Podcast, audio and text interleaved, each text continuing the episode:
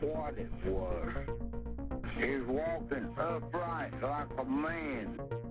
Sightings in and around Vermont. Bigfoot sightings across New England have been reported. Red glowing eyes, about seven feet tall. Red eyes, big old fangs, claws coming out through three inches long, you know, just sharp as they could be. There has been another UFO sighting flying over the Royal Botanic Gardens. There are 500 UFO sightings in the world every month. The truth is out there.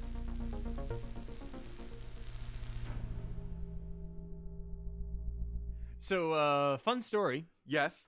I was going to paint my BattleTech minis. Okay, gotcha. Um, Are these the printed or the purchased ones, or both? both. Okay, I was starting with the gotcha, purchased gotcha. ones because purchased ones, the, the resin minis are easier to paint Mhm. than the uh, 3D printed ones. Uh, just because there's less there's less capillary action that happens, Yeah. right?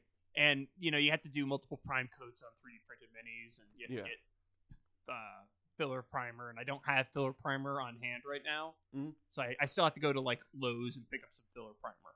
But that's another thing. So I go to I use a wet palette, right? Yes. Um, because I like it because it lets you do gradients really easily.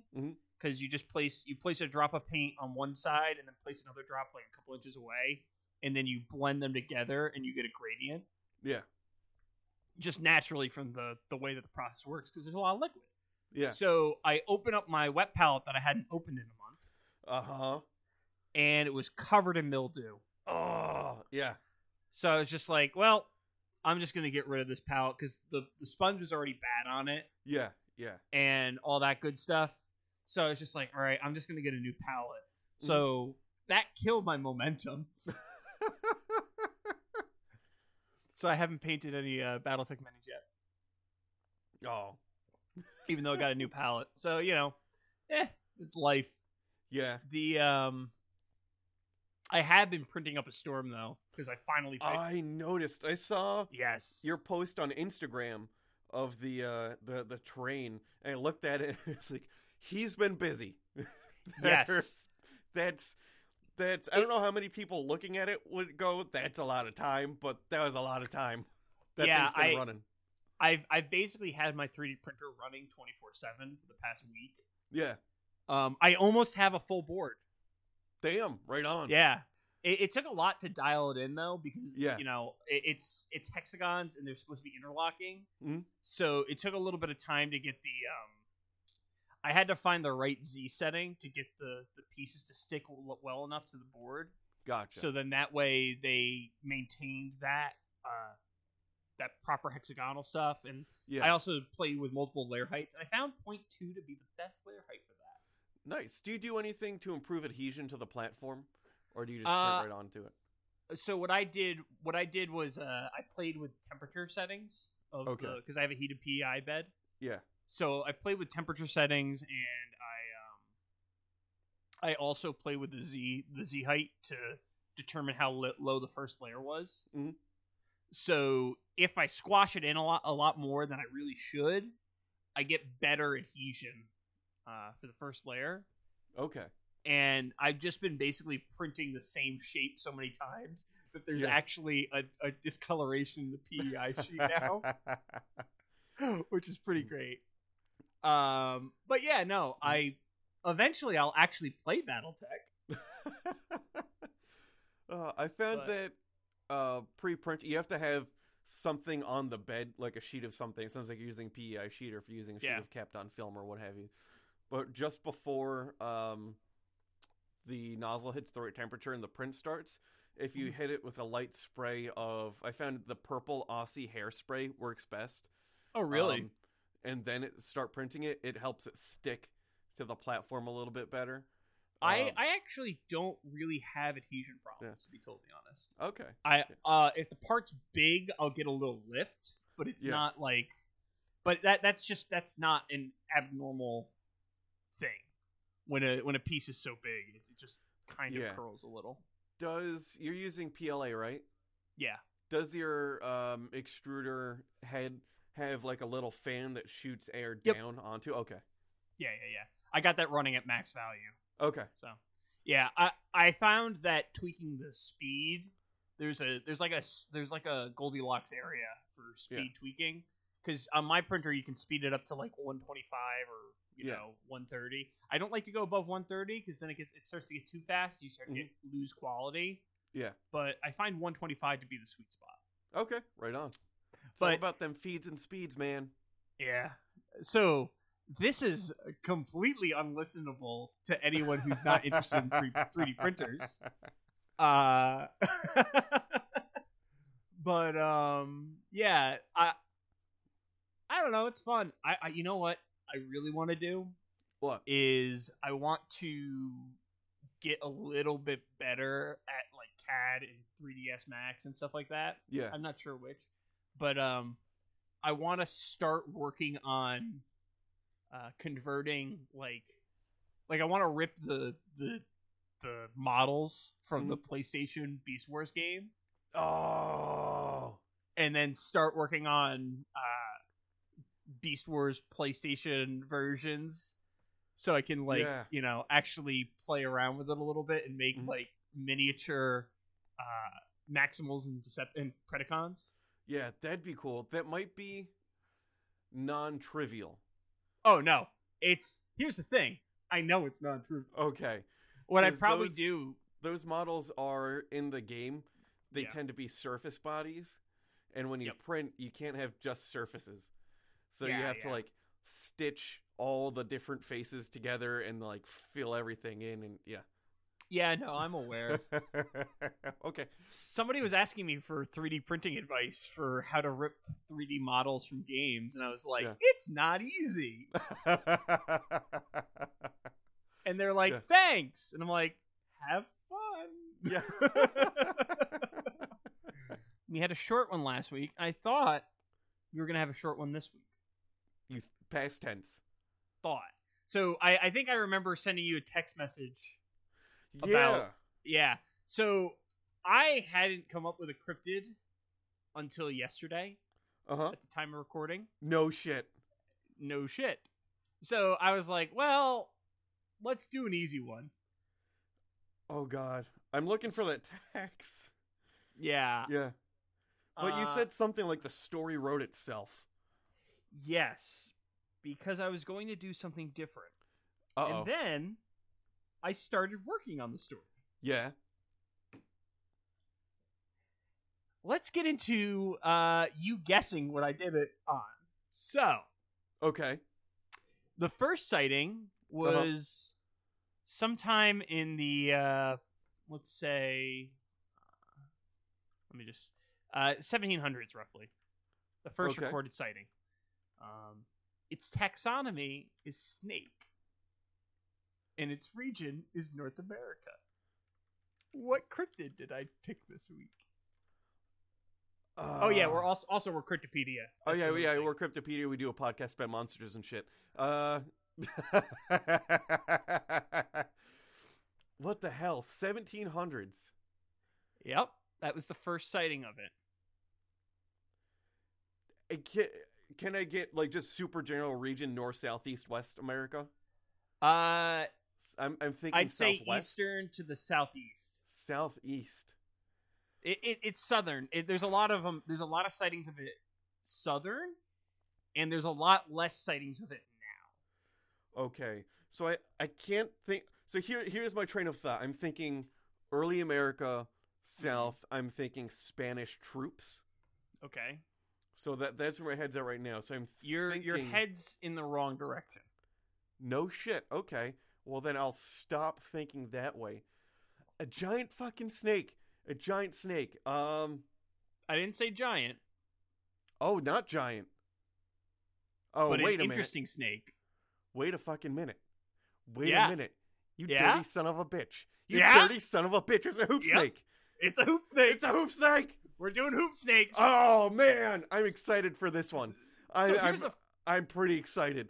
Here's the fun thing. I was originally gonna have this be a grab bag of fearsome critters, Yeah. and the hoop snake was the first thing I chose. Yeah. I started going down the hoop snake uh, rabbit hole. Uh huh. There's more to the hoop snake than I expected. Holy shit, that's amazing. That's pretty So- awesome. Uh, copy's in the in the broadcast folder. Nice. So, yeah, we're doing the hoop snake this week. Sweet. Uh, so I'm going to let, let's let's just lead in with a uh, a quote from Fearsome Critters. Uh, it's the uh, the dedication of the 1939 edition. Okay. Hydrating. To those who, huh? said hydrating. hydrating. Mm. To those who have held the bag on a snipe hunt, who have jumped sideways at the call of the tree squeak, who have studied the trail of the side hill, Sid Hill, side hill, side Mhm. Gallagher, and who perhaps have ringside seats at a badger fight. This little collection, sympathetically dedicated. So that's the dedication. I'm uh, excited. I also want you to do more critters because I've never heard of a tree squeak. yeah. Oh, there's like 40, 50 of these. Oh, So I pretty much have a year's worth of episodes just on Fearsome Critters. That's they're all fantastic. If they're all half as interesting as the Hoop Snake, I Yeah. probably have a year's worth of episodes. That's nice. so uh, the Fearsome Critters are, for those who don't know, are an associate assortment of tall tales and local legends. Canonically, they were collected in a 1939 book by Henry H. Tryon, uh, Tryon, Fearsome Critters. There's also another book that came out later, but for the sake of this particular episode, uh, the Hoop Snake makes its first, in my opinion, canonical appearance in that book. Mhm. So, and it doesn't appear in the second book. Um, the majority of these so-called critters originated as lumberjack stories. Nice. Yeah. So uh, this is a little little excerpt by Henry H. Tyron about like why Mhm. he recorded these stories. It occurred to me then that these tales, originating chiefly in the logging camps and on the drives, were a definite bit. A, that's a weird use of the word definite. A definite bit of American folklore and an integral part of the history of American logging and lumbering, and well worth recording. So he's basically a um, cultural anthropologist for all intents and purposes. Yeah. Folk, he's a folklorist. Mhm. Um, That's pretty cool. I like that it's like American lumberjacking folklore because that, that's something that you don't immediately think. Where's a nice piece of folklore going to originate from early America? You don't immediately go to lumberjacks. well, I mean, like the uh, Paul Bunyan stories originated with lumberjacks. True. right? No, that's true. Um, and then you've got the what is his name? Uh, Honey Dipper Dan. Honey Dipper Dan. That's a Paul Bunyan joke from um, uh, Mad TV. Oh, God. Oh, I Oh. just remembered that. He's Honey Dipper Dan. Oh, it's Will there's Sasso. like a there's like a whole like segment on Honey Dipper Dan. oh yeah. Oh, one second, I'm trying to remember. Oh God! Oh man, it's so much. It's so good. It's it was pretty good. I I It's got a so solid joke out of that. Oh, that was such a good. Mad TV was one of those shows that when it was great, it was phenomenal. They tried to reboot it. Did they really? It didn't go over well. Well, if you don't have Will Sasso and the guy who played um, Bobby Lee. Bobby Lee, and then uh, Stewart. What's oh, um, uh, Michael. I forget his last name. yeah. yeah. You need those three for it to be watchable. Yeah. They, they they carried that show. But regardless, and actually kind of related, Mhm. uh, the stories themselves, like these tall tales, are basically improv Oh, nice. because, and they act as like an ancestor to the modern fishing tales. Because what Yeah. usually would happen, it would be a like a stereotypical yes and between 2 Mhm. people, where two people are in the know Yeah. and they keep like building a story off each other. Oh yeah. And there's one dude who's like a greenhorn who knows nothing about it. Yeah, it's like the snipe hunt. It's literally the snipe hunt because the snipe is literally a fearsome critter. Oh, nice. So it's basically hazing rituals. Yeah. Um, so for the most part, these stories were crafted initially to explain a noise or an event, Mhm. right? Sometimes it would be to save pace, like you got you got the shit scared out of you in the woods, yeah. right? Um, other times it would try to explain a recurring phenomenon. There's one fearsome critter that I remember finding, uh, that's called the hide behind, Mhm. and that basically explains why loggers would sometimes not sometimes not come back from the woods because there's this monster that hides behind trees every time you walk through the forest, and if you look at it, it disappears, but it will still it'll catch you eventually. Yeah. Um, but regardless of the nature of the original telling, the act of retelling the story is where the life came into the story, Mhm. right? Because Yeah. it started out as the this kernel of something, and then it slowly evolved into something greater than what it originally was, right? So the fur-bearing trout originally was, you know, just a sick trout, but then Yeah. eventually became a whole other thing. And like, uh, what is it? Like, it's like taxidermy pastiche or whatever Mhm. the heck it's called. You know what I'm talking Oh, about? Oh yeah, yeah, yeah. Yeah. The, so, uh, like the jackalope is a similar thing where you Yeah. you you uh, gaffing, I think. Is that the yeah, yeah, like of? a horse Yeah. show gaff. Um, Like the different fairies and the mermaids. The the Fiji mermaid is a famous one.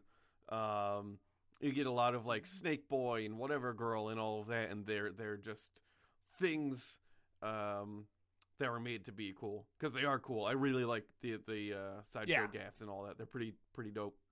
Yeah, and they represent like it's like a weird form of creativity, right? Yeah, because yeah, it's yeah. a grift, but at the same time, like it's one of those grifts that I appreciate the artistry that went into the grift.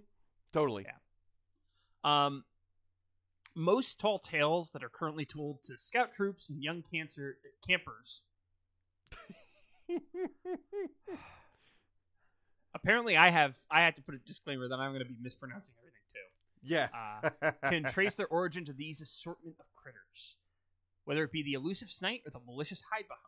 Uh huh. This week, we're going to inform you, the listener, of the fearsome critters stalking the woods for unsuspecting outdoors people. Read, not me. I am in no way at risk from being harmed by any of these creatures. So, originally, it was going to be multiple fearsome critters, as I said at the top of the Yeah. episode. But it turns out The hoop Hoop snake's pretty dope. has a lot. It has some legs, Yeah. despite being a snake.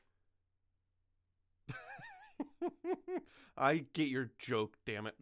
There we go. So I'm going to read you the excerpt from uh, the Fearsome Critters book. Okay, that's a pretty dope picture it's got there too. Yeah, that's actually like the original woodcut of the. Oh, uh, is it? Yeah, yeah. That's that's. I found this on a. There's like an HTML version of the book that's available. Yeah. The book itself was published in 1939, so I don't think it's technically in the public domain, but um, yeah, it's not public domain. I don't think. I don't know. Public domain's all screwy, but uh, whoever owns the rights to the book posted online. So Cool. so uh, Henry H. Tyron Yeah. Tryon, he uh he would give the fearsome critters like fake names, like Tryon fake scientific Lannister? names. No, he's not a Lannister. Uh, so this is the fake name that he gave it, okay. which is not, as far as I can tell, is nothing. Mhm. I think it's more of a uh, of a joke name than Yeah. a real name. Jeez, I'm dying. So it was Serpent Circulus Caudivenifer. I love it. It's I a love it. great, it's a great Yeah. name. That's so, So- good. a well-known menace, its existence throughout thoroughly is a well-known menace. Its existence is thoroughly established by numerous reports from highly credible parties. The characteristics appear to be about the same in all regions. Its habit of tucking its tail in its mouth and rolling at incredible speed in pursuit of its prey or fancied enemy is not duplicated, fortunately, by any other member of the animal kingdom, which was spelt Anani. So I think this Yeah. was a uh, like I think it was scanned. Oh, I gotcha. Yeah. Yeah. Uh, the tail ends in a stinger carrying venom of such power that a dose of but 0.003 parts per million is sufficient to make even the leather skinned hodag turn green and swell up and die inside of an hour. That's pretty powerful. That's real Wow. powerful. No wonder that folks wise in the woods lore are wary of this circular engine of destruction. Oh, that's this guy's pretty good. Oh, it's it's phenomenal. The, the writing of all the fearsome critters is Wow. wonderful. yeah. It's like He may travel. to Thunderdome. It basically, Yeah. basically. Uh, he may travel on just one cylinder, but that's all he needs. The speed reached in rolling is nothing short of remarkable. A full-grown rack rabbit is pie for this snake. you want to try that again? A full-grown jackrabbit is pie for this snake. I like a full-grown rack jabbit. A rack jabbit. Well, that's the next cryptid. Uh, it's an inverted. dr- It's an inverted rabbit. Oh, I don't know gross. what that. I don't know what that would be, but it's nightmare. It just runs around in pain. Everything hurts. Why? Uh, a mature snake, when hooped, has a diameter of 1.5923 feet. okay. Uh, he has he has been clocked after being enticed to on a clearly clever. ah. He has been clocked after being enticed onto a cleverly designed rolling meter platform at an RPM of about 1056, or a straightaway speed of some 60 miles per hour. Oh wow. The only way to outrun him is to climb over a fence. The snake must unhoop to get through. That's pretty amazing. There's still more. I'm not done. Awesome. The it, it, Hmm? oh it goes on though. okay. There are many authentic cases of death from this reptile's venom. Possibly the most convincing bit of data is that in a fit of pique, a hoop snake stung one of Paul Bunyan's peavey handles. Of course, this handle was a sizable stick to start with, but the venom swelled to such a dimension that Paul cut it up into 946 cords of wood. And then the dang stuff wouldn't burn. It just lay in the stove and? I like that he's tying together all these all these different pieces of American folklore. He's bringing in Paul Bunyan. He's bringing in the Hodag. He's doing all of this other stuff, and he's also throwing in the uh, you, you know, sixty miles per hour, and uh, its diameter of one point five nine two three feet. Also, why nobody? You don't. There's no reason to measure something organic up to the fourth decimal point. Yeah, that's five sig figs. Yeah. It's a little it's a little intense. So kind of going off that, I would feel very guilty if I did a really in-depth analysis of this story as a hoax Yeah. because it's got extremely pre- precise measurements of venom, the diameter of the snake hooped. Uh, it has Paul Bunyan. It has a speed of 60 miles per hour. It's a fast snake. It's like a it's a freaking cheetah. right? Like it's clearly a tall tale. There's Yeah. there's no way around it. At least this version of the story is guaranteed to be a tall tale. yes. And not to mention this this means of rolling locomotion is only shared by uh, the Tsukino yokai and the Mongolian death. So yeah. Uh basically in my mind the hoop snake is taking the childhood game of like hoop rolling, yeah. mixing it with the very real threat of venomous venomous snakes Mhm. and the, the the story is being told in areas of the United States where there are venomous snakes. So Yeah. it might be just like a fun take on something for people or something along those lines. Yeah. Um, it, it- it's an embellishment, right? It's a it's a warning. Hey, be careful. Snakes are venomous, and then you make them even more scary by have them having them go 60 miles per hour and Mhm. able to bite wood and make it swell up. Yeah. So, I was gonna originally leave it here. Okay. Story, but I thought let's look into this legend a little bit. Uh, I'm gonna say this from the perspective of I think that the hoop snake is a tall tale. uh huh. I'm not trying to. I'm not trying to. Yeah, I know it's shocking, right? I'm not trying to reduce the value of the tall tale. I think as a tall tale, it's great. Mhm. I love it. I think it's fun. Right? Like, Yeah. imagine a hoop snake coming at you. That'd be nightmarish. Oh yeah. Uh, You could you, you could uh clothespin a ball card to it so it sounds like a motorcycle. well, but it doesn't have an axle. we'll give it one. We'll give it one. So Imagine how, how, would we fast a bicycle could go if you restrained two hoop snakes and got them to work in concert. Oh boy. I mean, it would go 60 miles an hour. Yeah. They're not it's not going to exceed the maximum speed of either hoop snake. No. If anything, it will be slightly slower. Yeah, well they've got to carry my my weight on it. Well, yeah, that's poor hoop snakes. Poor poor hoop snakes. Just putting a human on it in general. It's a snake. It can't support that. Yeah, well all snakes are demons, so That's true. That's true.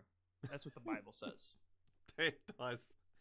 Um, so I did some research, and I Okay. found a really, I actually found a really good article. Uh, it was in Natural History magazine. Mhm. I think it was dated 1925. Um, Okay.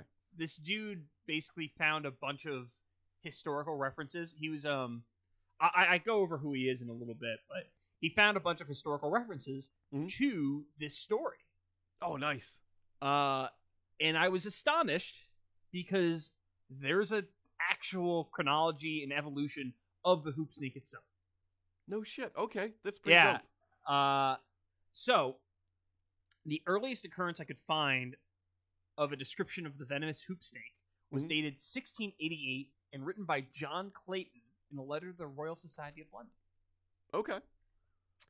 The horn snake is, as they say, another sort of deadly snake. I never saw any of them unless once, shortly after my arri- arrival in that country, which I cannot attest to being the horn snake, for I could not distinctly view it being in a thicket of sumac. There's this is a very long run-on sentence, by the way, because apparently uh, in the 1600s, uh, people liked l- run-on sentences. It's all commas, colons, and semicolons. Yeah. Yeah. Um, It was perched up about two feet high in a sumac branch, its tail twisted about the shrub. In about a quarter yard stood bolt forward, leaning over the forked branch thereof. I could not see the horn with which it strikes, and if it wounds is as deadly as the rattlesnake's bite. I like that there's an E at the end of horn. I just like unnecessary E's. It's funny because every other occurrence of horn uh doesn't have the E. It's just that one. Huh. Yeah. The gentleman that was with me told me that it was the horn snake, but being in haste, hast, which I assume is haste. Yeah. I like how they, they they put the e on some of them and then take the e away from other words. Uh, There's a li- they have a set number of E's that they can use, so Listen. they've got to move them around. we gotta we we've got a limited number of e's. Okay, you can only use ten e's per sentence. It's the most expensive letter.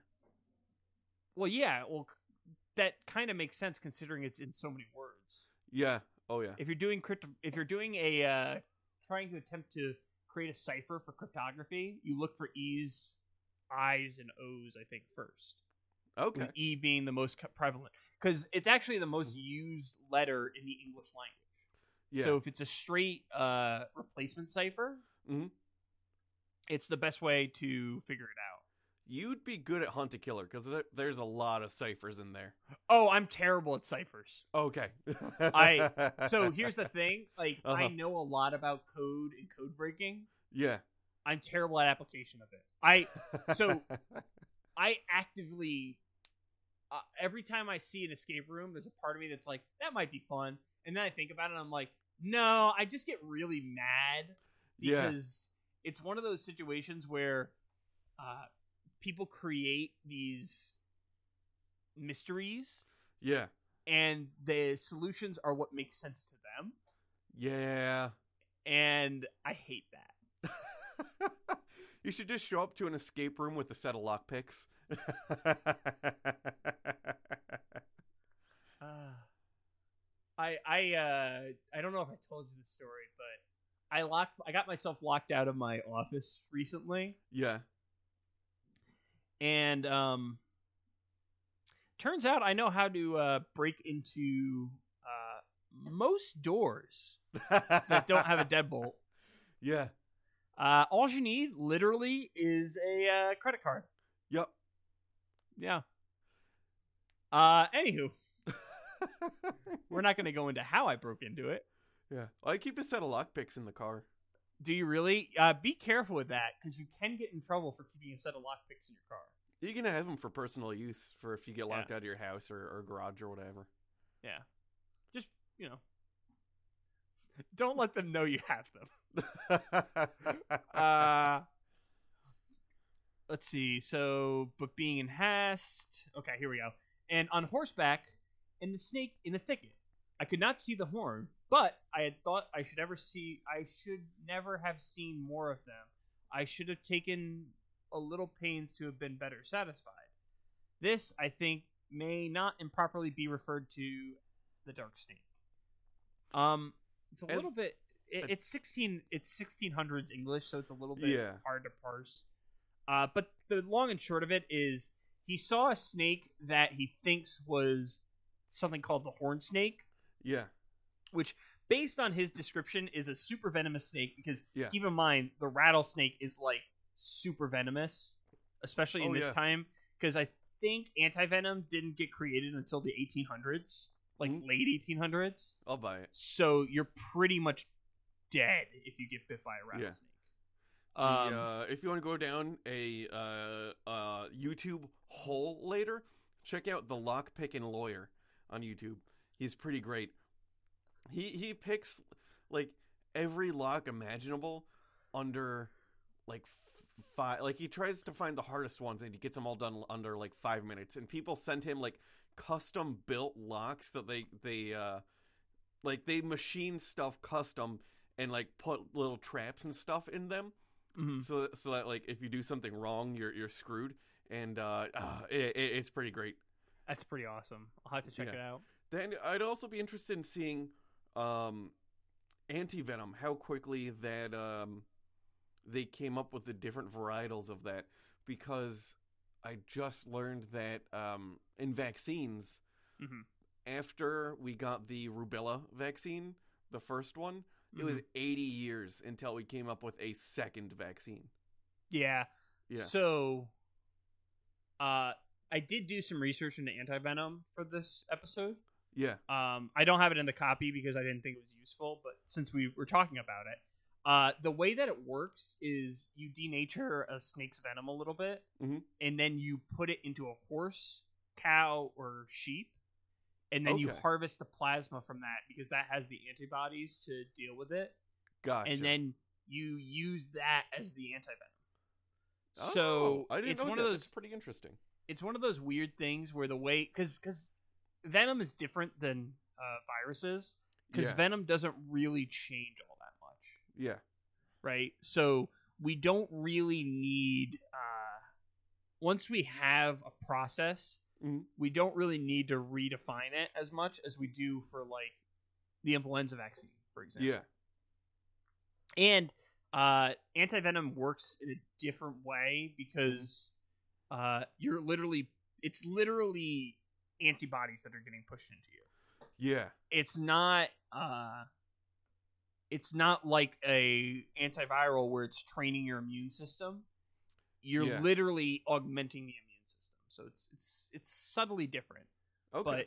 but um I might have also gotten all that wrong because that was off the top of my head based on an Mhm. article I read last night. So, um, but the key to the key to antivenom is you have to get it. There's a there's a set window that you have yeah. because once you once systems are damaged by venom, the anti venom won't help you.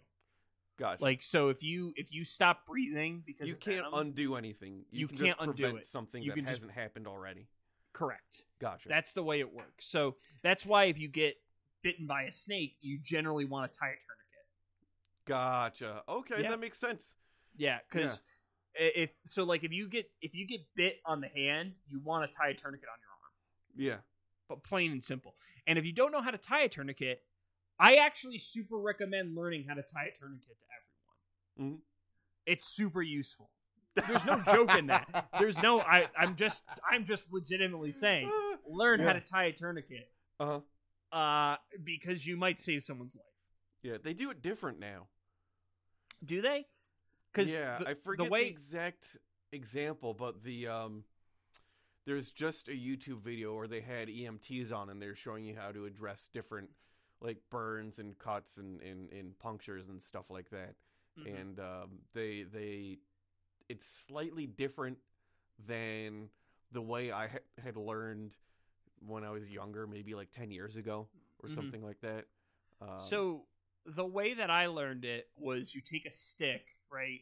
You you wrap someone's arm, then you place the you wrap the the a piece of cloth around a stick, and then you Yeah. just twist as hard as you can, and then you tie a second uh you tie a second piece of fabric around the uh the stick and immobilize the stick, and that's how you tie a tourniquet properly. Yeah, I would have to uh, rewatch that video because I don't remember exactly how it's different. But that's basically like an okay impromptu Yeah, tourniquet. But if you have one done by an EMT, it's, it's- different. it's different. Yeah, I forget exactly how, but I think that way um, causes potential damage. Uh, well yeah that's that's the uh so i i learned i used to this is a fact about me that not many people know uh i used to participate in boy scout first aid competitions yeah, so that was the methodology that they taught us for the competition yeah, like but then again i also did that back in like 2007 so my my knowledge of first aid might change might be out of date because those things do change so yeah. Like even uh, like the Heimlich and all that, like they don't do that anymore. They have a different Oh, really? thing that they do, and there's yeah, like they just don't do it. They they have a different method, and they have um what else has changed? The whole like mouth to mouth thing. Uh, Yeah. CPR CPR is different now. Um, I, I think if i remember correctly you don't do rescue breathing in cpr anymore yeah yeah because the compression's more important than the the air into the airway anywho we we've gotten off topic but legitimately everyone benefits from knowing a little cpr a little little first aid yeah Like that's a fact. This story is referring to a horn snake. And now you may say, John, that's not a hoop snake. that's a horn snake. That's a horn snake. However, Yes. turns out this is the like proto form of the hoop snake. Ah, okay. So it was originally known for its sting, right? Mm-hmm. The tail, like in this case, the the horn is existing at the the forehead, right? Yeah. which is you know not a particularly common thing in snakes and by that i mean there's no snakes that use a horn to sting Yeah. um and it had not yet acquired its peculiar mode of locomotion Okay. When you said horn snake, I was thinking about the snakes that have like just over their eyes, like the weird little pointy scales. yeah yeah I Yeah, I didn't know you you're were talking about. talking like unicorn snake. No this is like a unicorn Shit. in okay. this incarnation Yeah. so um basically the the thought is this is the first like literary occurrence of the horn snake yeah. right? Then in 19 in 17, eh, 1722, Mhm. the horn has migrated to the tail of the horn snake, and there's an account by an individual named Robert Beverley that says they like have likewise the horn snake, so called for a sharp horn it carries in its tail, which it assaults anything that offends it with a force that is said with its strike tail. Uh, let me reread that because this is Once again- the 1700s Eng- like like this time period of english is like just close enough that i recognize what it's saying but it's hard to parse and hard to speak yeah. They have likewise the horn snake, so called from a sharp horn it carries in its tail, with which it assaults anything that offends it, with the force that, as it is said, it will strike its tail into the butt end of a musket, from whence it is not able to disengage itself. So, horn snake once again, and now the the the horn mechanism exists in the tail, which if you remember the fearsome critter story was where the snakes, you know, Put their the- the mouth. s- they use their they use their tail to stick. yeah.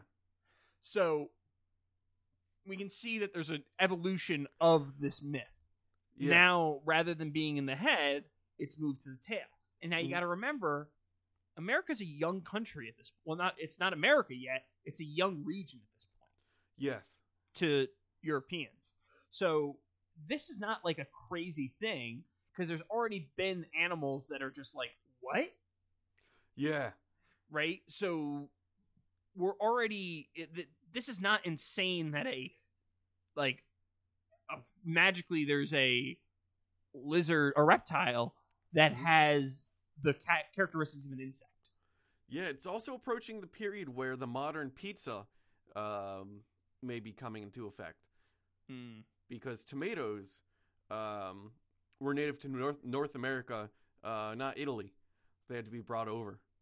Yeah, I'll, I know that that that that does track. It's weird that pizza is so associated with like the modern conception of pizza is so associated with Italy.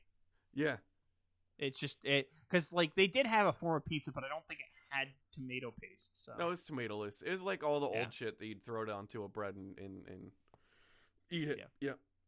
yeah. Um, anywho, so this incarnation of the horn snake would persist up until 1779, and there's a description No by shit. Okay, that's a good Al- while. yeah. So this is kind of what the horn snake exists. The horn snake exists like this. There's no Yeah. hoop snake at this point. Okay. Right. Um, Alexander Hewatt had a particular passage about the horn snake as well. Okay. The horn snake is also found here, which takes its name from a horn in its tail, with which he defends himself and strikes with great force into every aggressor. This reptile is also deemed very venomous, and the Indians, when wounded by him, usually cut out the part wounded as quickly as possible so as to prevent the infection spreading through the body. So, Okay, so this is where venom sort of comes into play for the first time. yes. Well, they, they said that it was as poisonous as a rattlesnake in the first Yeah. century. Oh, But did they? Okay. they they do they do very much like hammer home that this is a venomous snake.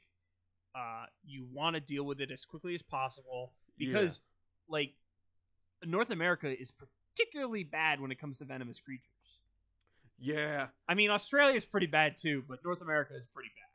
We do have a lot of very venomous and poisonous uh, species. Mhm. Um, The fanged Goat huh? The fanged goat. Yeah, that's a that's a bad one because Yeah. that that definitely exists. Yeah. Okay.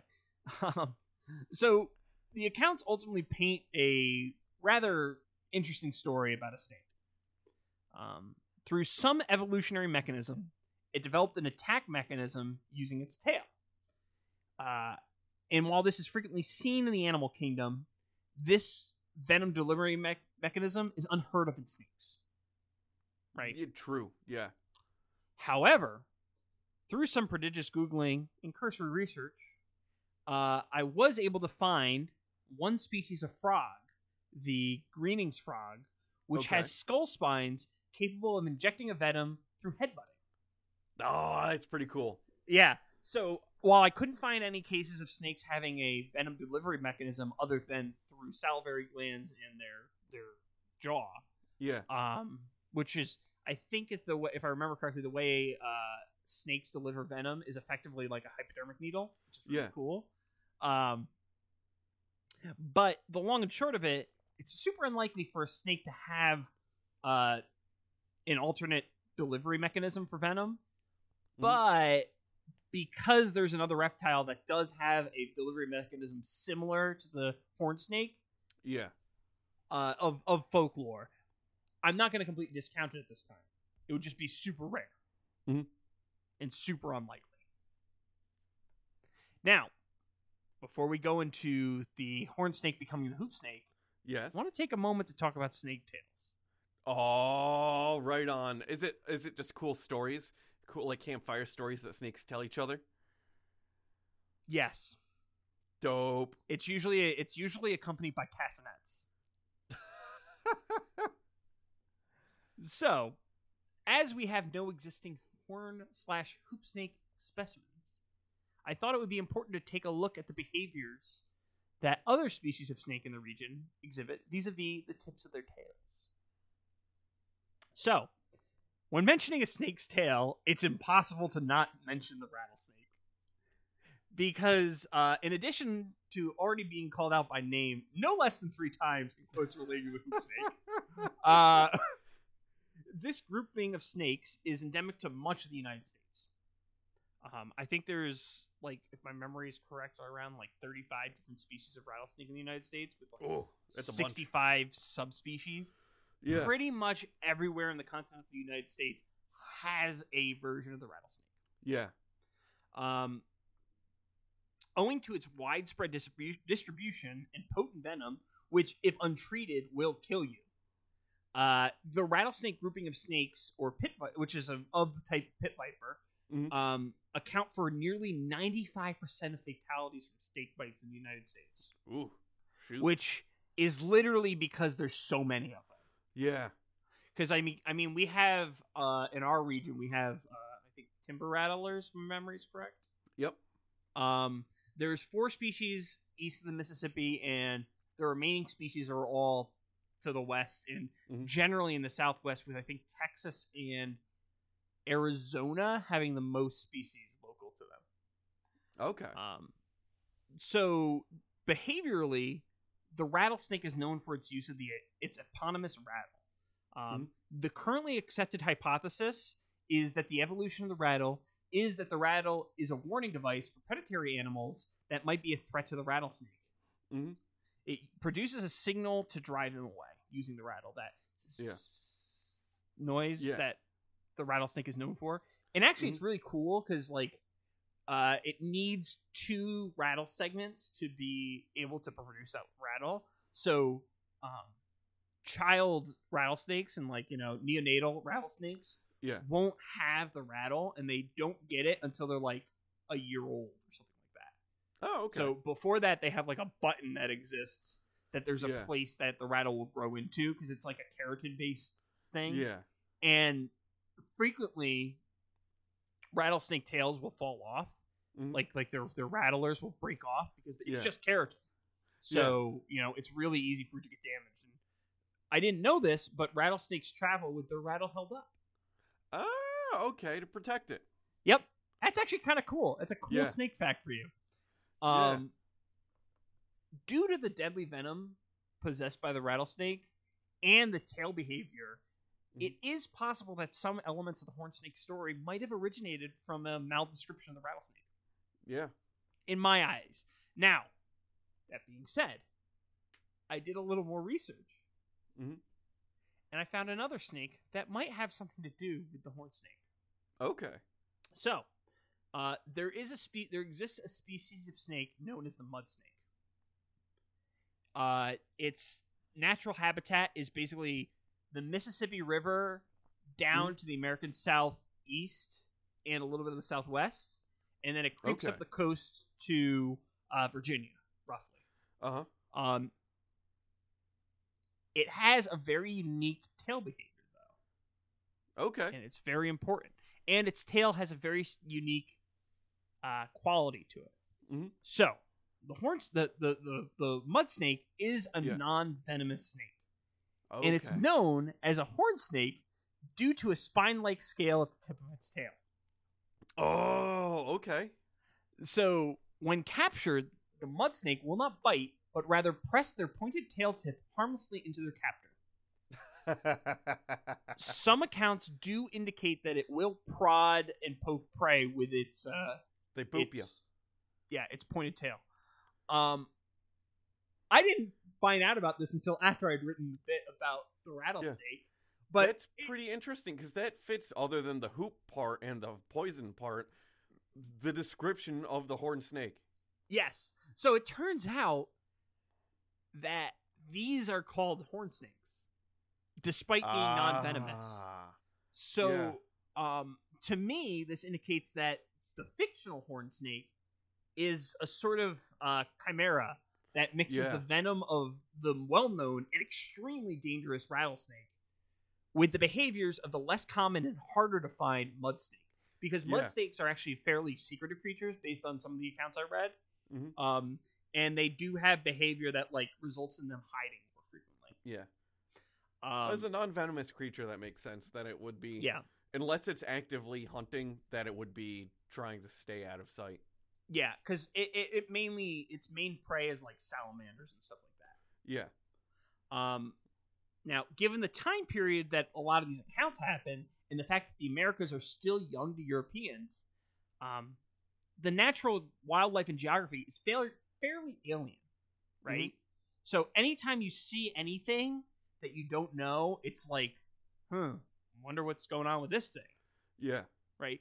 And the mud snake does have black and red coloration, which, for those of you who don't know, black and red coloration generally indicates some kind of venom.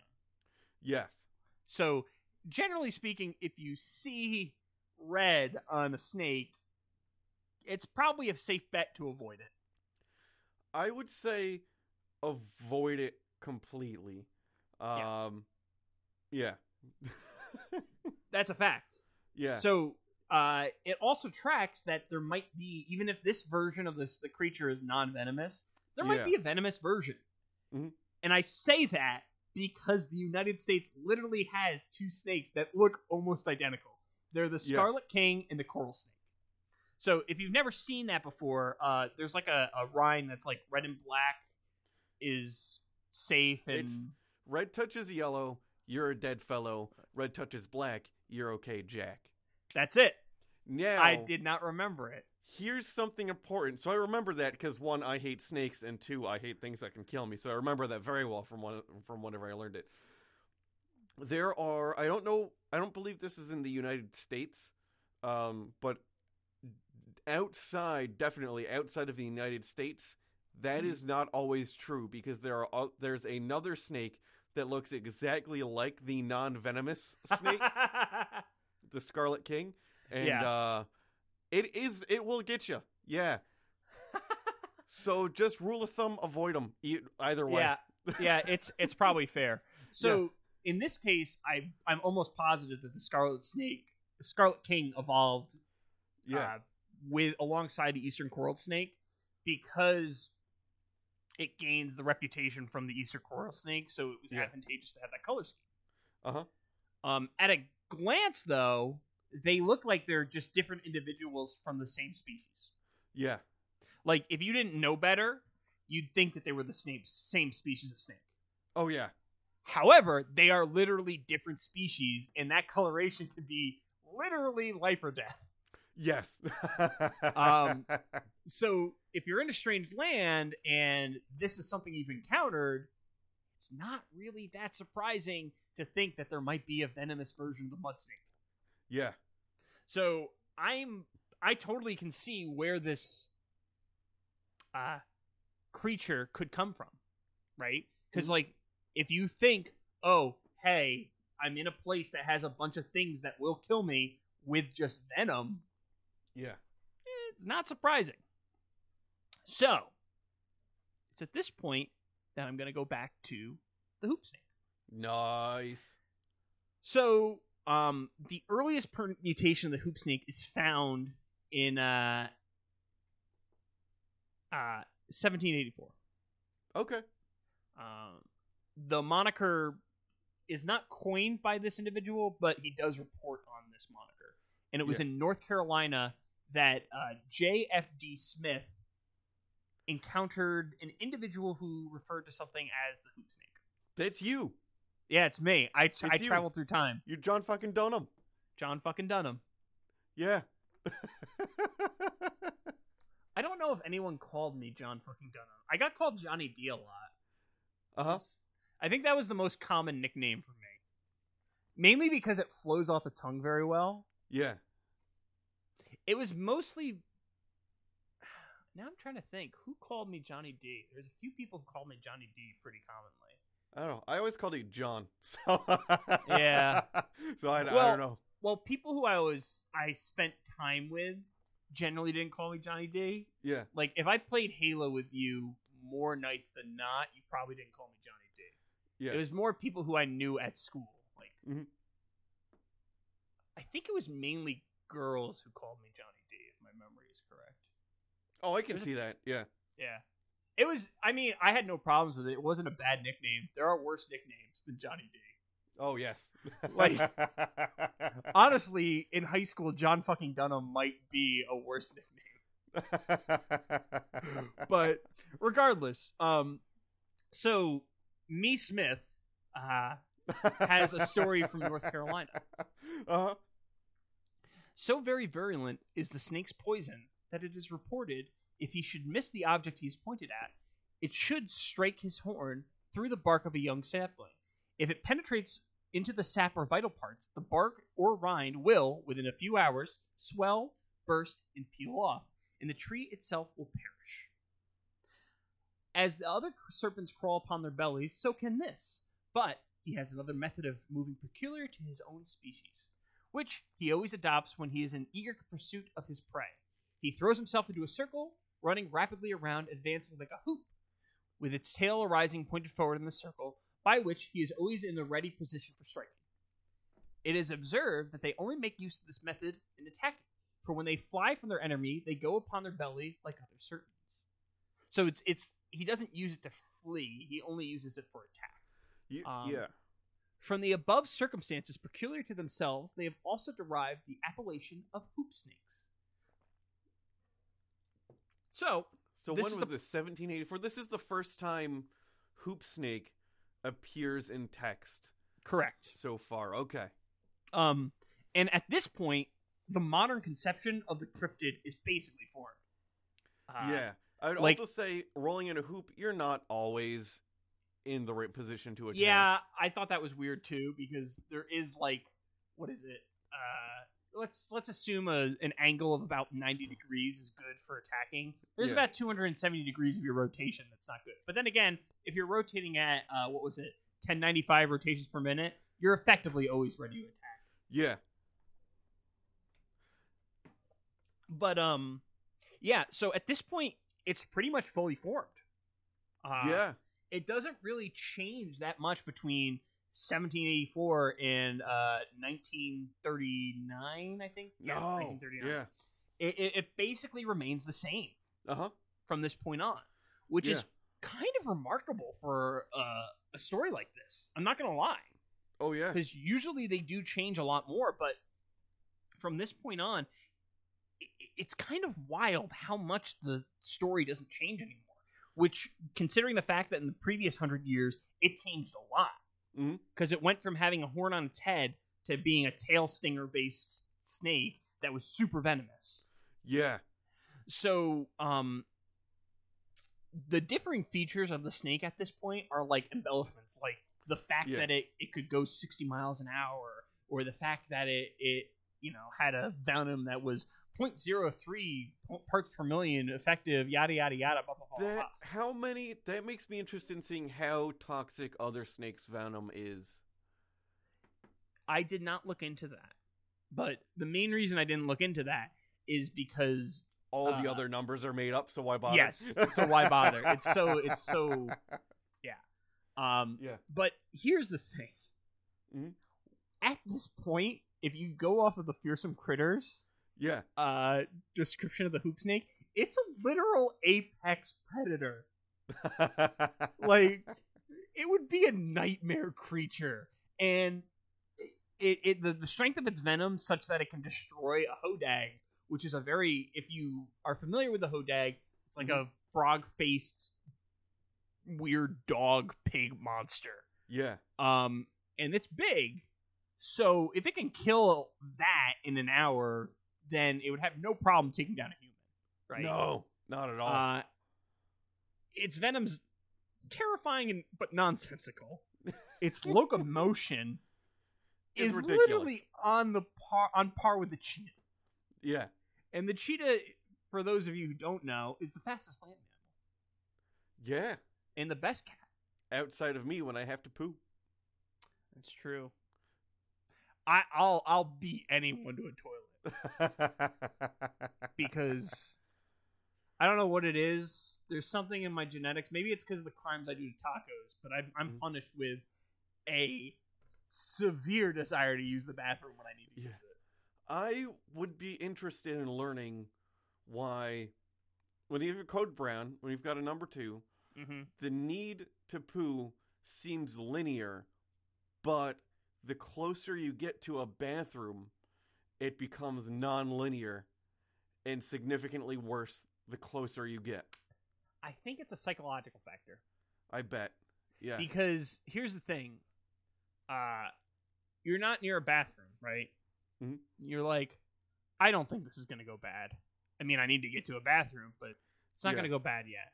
I can just wait it out. I can just wait it out. You get close to a bathroom, it then becomes, I am not gonna be the person who shits his pants outside of the bathroom because at that point you get one, and then Yeah. it's over.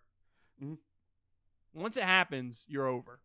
yeah. Because then you're just gonna be shitting your pants for the rest of your life.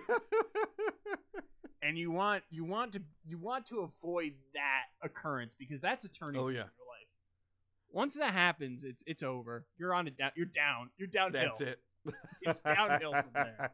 There's no way of recovering whatsoever because at that point you've just your life your life is is forfeit. you Um, take this very seriously. I do. It's a legitimate concern of mine. the, the the the it's just a fact of the matter. It, it's it's Yeah. stressful. I live with that fear. I carry that weight. In your pants. Mm-hmm. I'm just imagining the ending uh, credits of uh, of Cowboy Bebop playing. Yeah. I almost credit myself right next to you once. Um, Oh in- yeah, yeah, yeah. yeah, uh, down on uh, on the way back from from uh, tubing Snow or tubing. whatever. Yeah, yeah, yeah, Oh man, I remember that. That was a close call. it was very close. That was I- a close call. We had to stop the car, and I had to do an impromptu. Yeah. I think we went like I think we stopped at like a greenhouse and you pooped in like a burnt out house. I did go in in a greenhouse. We stopped the car and went in a greenhouse with nothing but McDonald napkins. I remember that. I remember that. That was a nightmare. All right, well, Now that we've taken a poop break, I Uh-huh. got I got a little bit more to tell you about the hoop snake. Ooh, okay. So because the hoop snakes haven't taken control of the world and given me giving given us terrible terrible poops Yeah, poop snakes, um, I think it's fair to assume that they're a fabrication. yeah. Um, that being said, from where does this fabrication occur? Um, according to Karl Patterson Schmidt, who's the who was the assistant curator of reptiles and amphibians from the Field Museum of Natural History, and I should add the primary source for this episode because he did a lot of good research and he had a lot of good. He was the person who, who collated all those stories, and Okay. many thanks to him. Um, it Yeah. was very it was very good research actually. Um, Nice. and you know I, I did a little bit more but man he laid it out in such a way that makes total sense um, and i should also note that he performed this research in 1925 which i Mm. think i said at the top of the episode but i can't Yeah. remember um, tales of the hoop snake were virulent in the american south like Mhm. crazy popular at that time period Yeah. um, and if you think back to the range of rattlesnake and mud snakes, the two species are particularly present in this region. Um, additionally, the snakes do frequently coils on, coil on themselves, perhaps providing the uh, mental image to build upon. Oh, okay. Yeah. So the idea is you see a snake, it's coiled up like that. Oh, Yeah. okay. Maybe snakes coil up like that. And then you also add in to the fact that there's a sidewinder exists as a snake true. right? So you see a sidewinder moving, and you explain it to someone else, and then through the grapevine it becomes, oh, hey, it rolled through the desert. Yeah. So you already have a mental model to build on top of, and then you add a peculiar form of locomotion for a snake that actually exists. suddenly you've got a hoop snake that spins at 60 miles an hour. Yeah.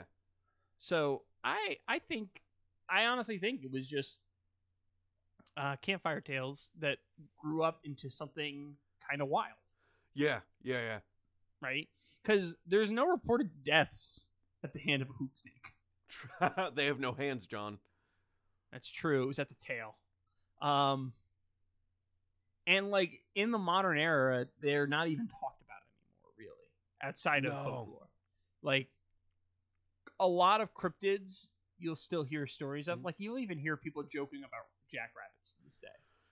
Jackalopes.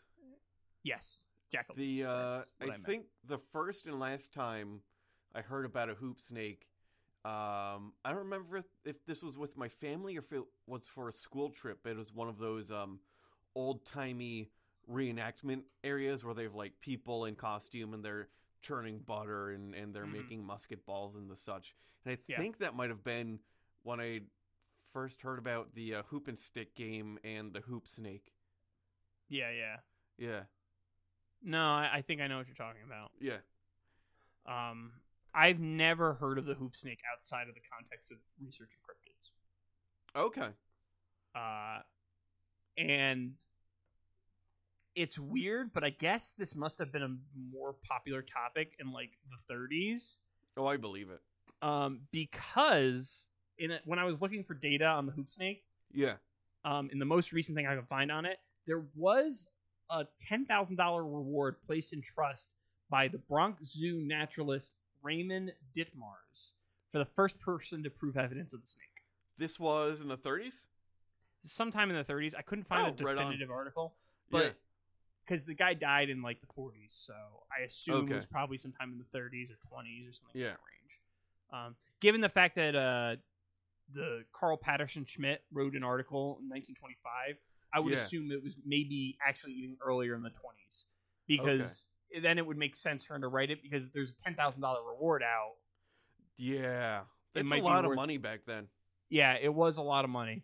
Um, but you know, at, at the end of the day, I think it's a fascinating piece of American folklore. Yeah. I think it's a fun story. I think there's some pretty freaking hilarious images associated with it. There's one in the copy for this week's episode that is probably my favorite image of So anything. the ever. guy running down. Oh, transform and roll out right under that. The guy running from a. Yeah. That's that's without a doubt my favorite image of any uh, cryptid that we've found on this podcast. So It's pretty good. it's pretty good. Um, but more than that, Yeah. I'm amazed that I was able to talk for an hour about the hoop snake. On just the hoop snake. Yeah. Yeah. So um, I'm a little terrified to be totally honest because I legitimately I was expecting to talk about the hoop snake for 10 minutes. when yeah. I started doing this research. Mm-hmm. And it's phenomenal to me when you can find the resources on something like this because you got to keep in mind a lot of these a lot of the sources that we quoted in this episode are like letters back to like the Royal Society of London. Oh, so yeah, we yeah, yeah, have we have the benefit of this being a myth that was created in a culture of non of uh of written word. Yeah. Um, even though it was augmented through non-written word and non-verbal communication, Yeah. because of its nature and because of the type of creature it was, uh, we were able to get more solid like breadcrumbs Yeah. Yeah. right? Uh, unfortunately, a lot of things. oh no, it's happening. Um, unfortunately, there's a lot of cases where we don't get these solid breadcrumbs, yeah. And it, it kind of sucks. Like last week's episode, there's it's such a new cryptid Mhm. that we don't have the breadcrumbs, right? Oh, And yeah. we can't see the evolution of the, the creature. We can only speculate on the evolution of the creature. In Mhm. this case, we have a concrete, like, directed evolutionary track for how the creature moved. Yeah. Right? It moves from the horn moved from the head to the tail. It became more venomous as time went on. Then its attributes changed a little, became more aggressive. and then it became a literal demon wheel. I like that it was so venomous it could kill a tree. That's impressive. That's impressive right there. Yeah. It's also it also belies a critical misunderstanding of how venom works. Yeah.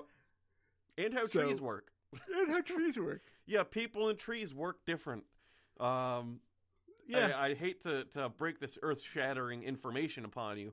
but I'm a tree ant, excuse me. but yeah, so that's really all I got on the, the hoop snake, to be honest. Mhm. Honestly, what I was originally planning on doing was doing hoop snakes, hodags, and jackalopes Oh yeah. because those are our three Patreon tiers. Yeah. Um, but I felt like I would be doing an injustice to hoop snakes if I didn't give them a full episode. Yeah, right on.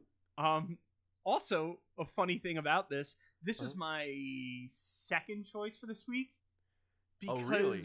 I found a book on another cryptid as I was starting to research it. and it was 230 pages, and I found it yesterday. I'm like, Yeah. I don't want to read 240 pages in a day. yeah. That'd be a bit much. So we did the hoop snake. Yeah. Anywho, good good call. uh, so I guess I guess it's time to, to launch into some plugs. Woo! for, for our stuff and what have you. Um, as always, our website is still cryptopediacast.com. I don't anticipate that changing anytime soon. Um, on Instagram, we're at cryptopediacast. Twitter, it's the same. Uh, if you want to get in touch with us, you can email us at cryptopediacast at gmail.com or us at cryptopediacast.com. Um, as always, all these links are on the website, and generally, we try to put some of them in the show notes. Mhm. Um, if you're interested in supporting the podcast, you can visit our Patreon, which there is a link in the show notes. Ooh. If you're on, like, for example, uh, Podcast Addict, it literally has a thing that says support the show that you can click on. It's pretty cool. I found out about that recently. um, on that Patreon, we'll post uh, the show notes, which are available at the Hodag tier, which is our second tier, which I think Mhm. is what do we have that at? Two dollars two. Two buckaroonies. We have a Hoop Snake tier, which is a effectively a thank you tier, which is a single dollar.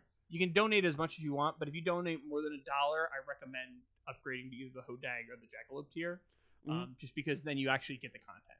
yeah. Um, there's additionally the uh, Jackalope tier, which gives you access to premium podcasts, um, the show notes, and eventually uh, maybe a video or two, depending on when we decide to release those.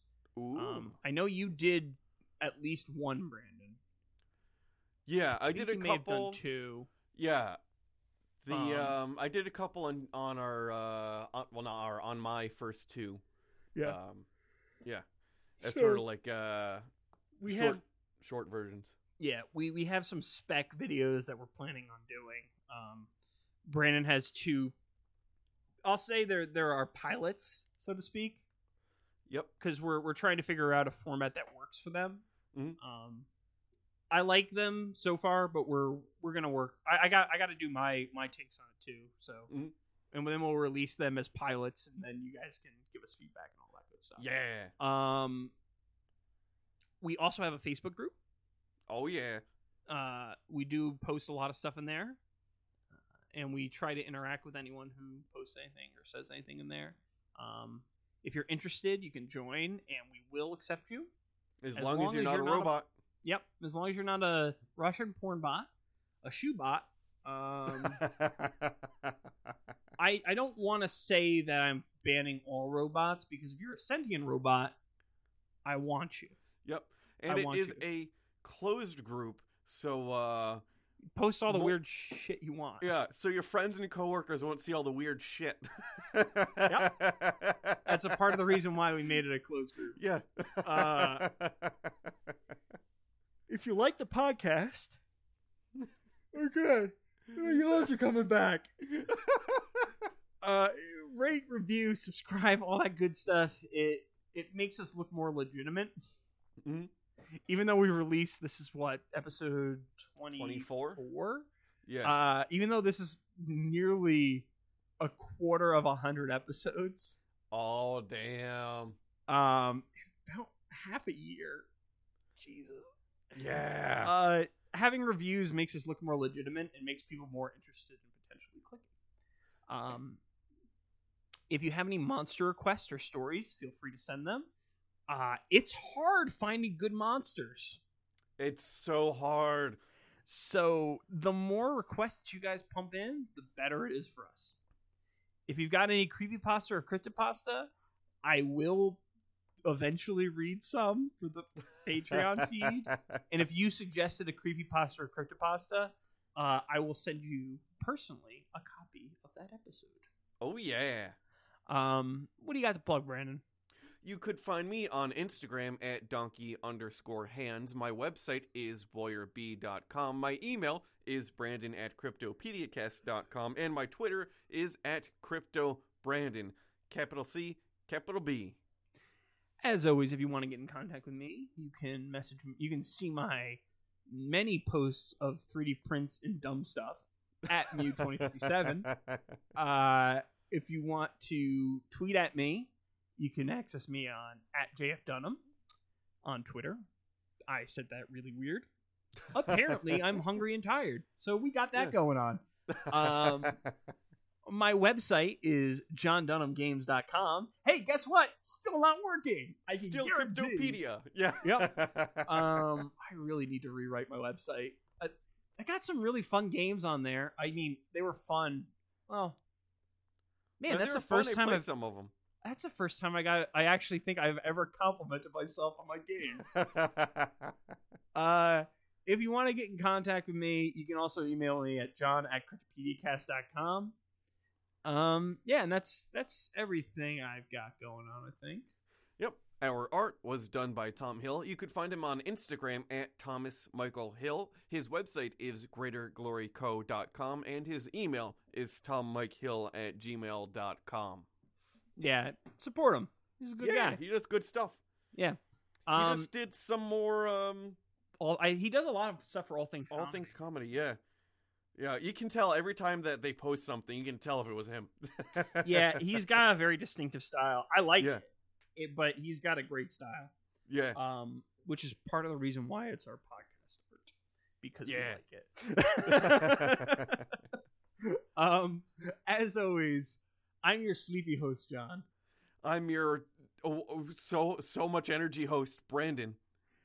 and things are gonna get weird.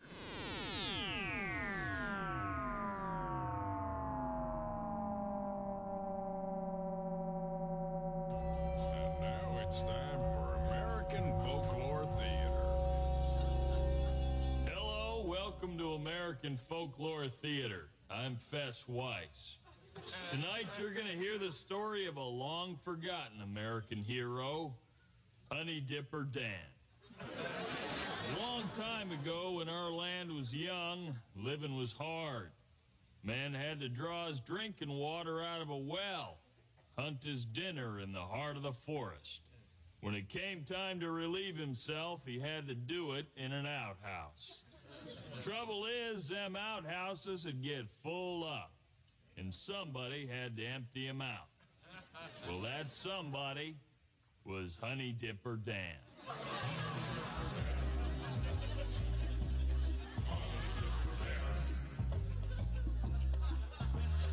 Honey Dipper Dan was 20 feet tall, and when it came to honey dipping, he was better than them all. A giant of a man, strong and fit, and he wasn't a fear to handling. Well, his honey dipping ladle was the Liberty Bell, and a redwood clothespin kept out the smell. That was a mountain where billy goats played, and his big giant boots out of his specially made. Honey dippers will they'd wear gloves, but not for old Dan. This is something he loved. He'd whistle as he worked, a credit to his species, ridding this country of big mounds of.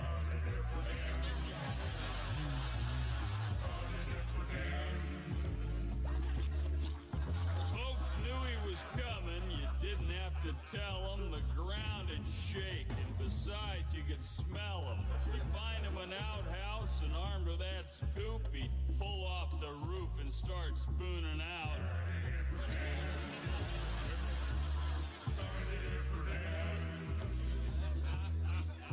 His life was a dream, and no one could spoil it till some city slicker went and thought up the toilet.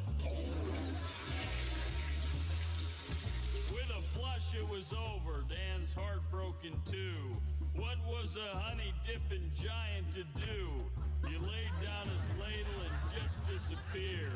But old legend has it, I know this sounds weird, but late, late at night, put your ear to the can, and if you hear a whistle, it's probably.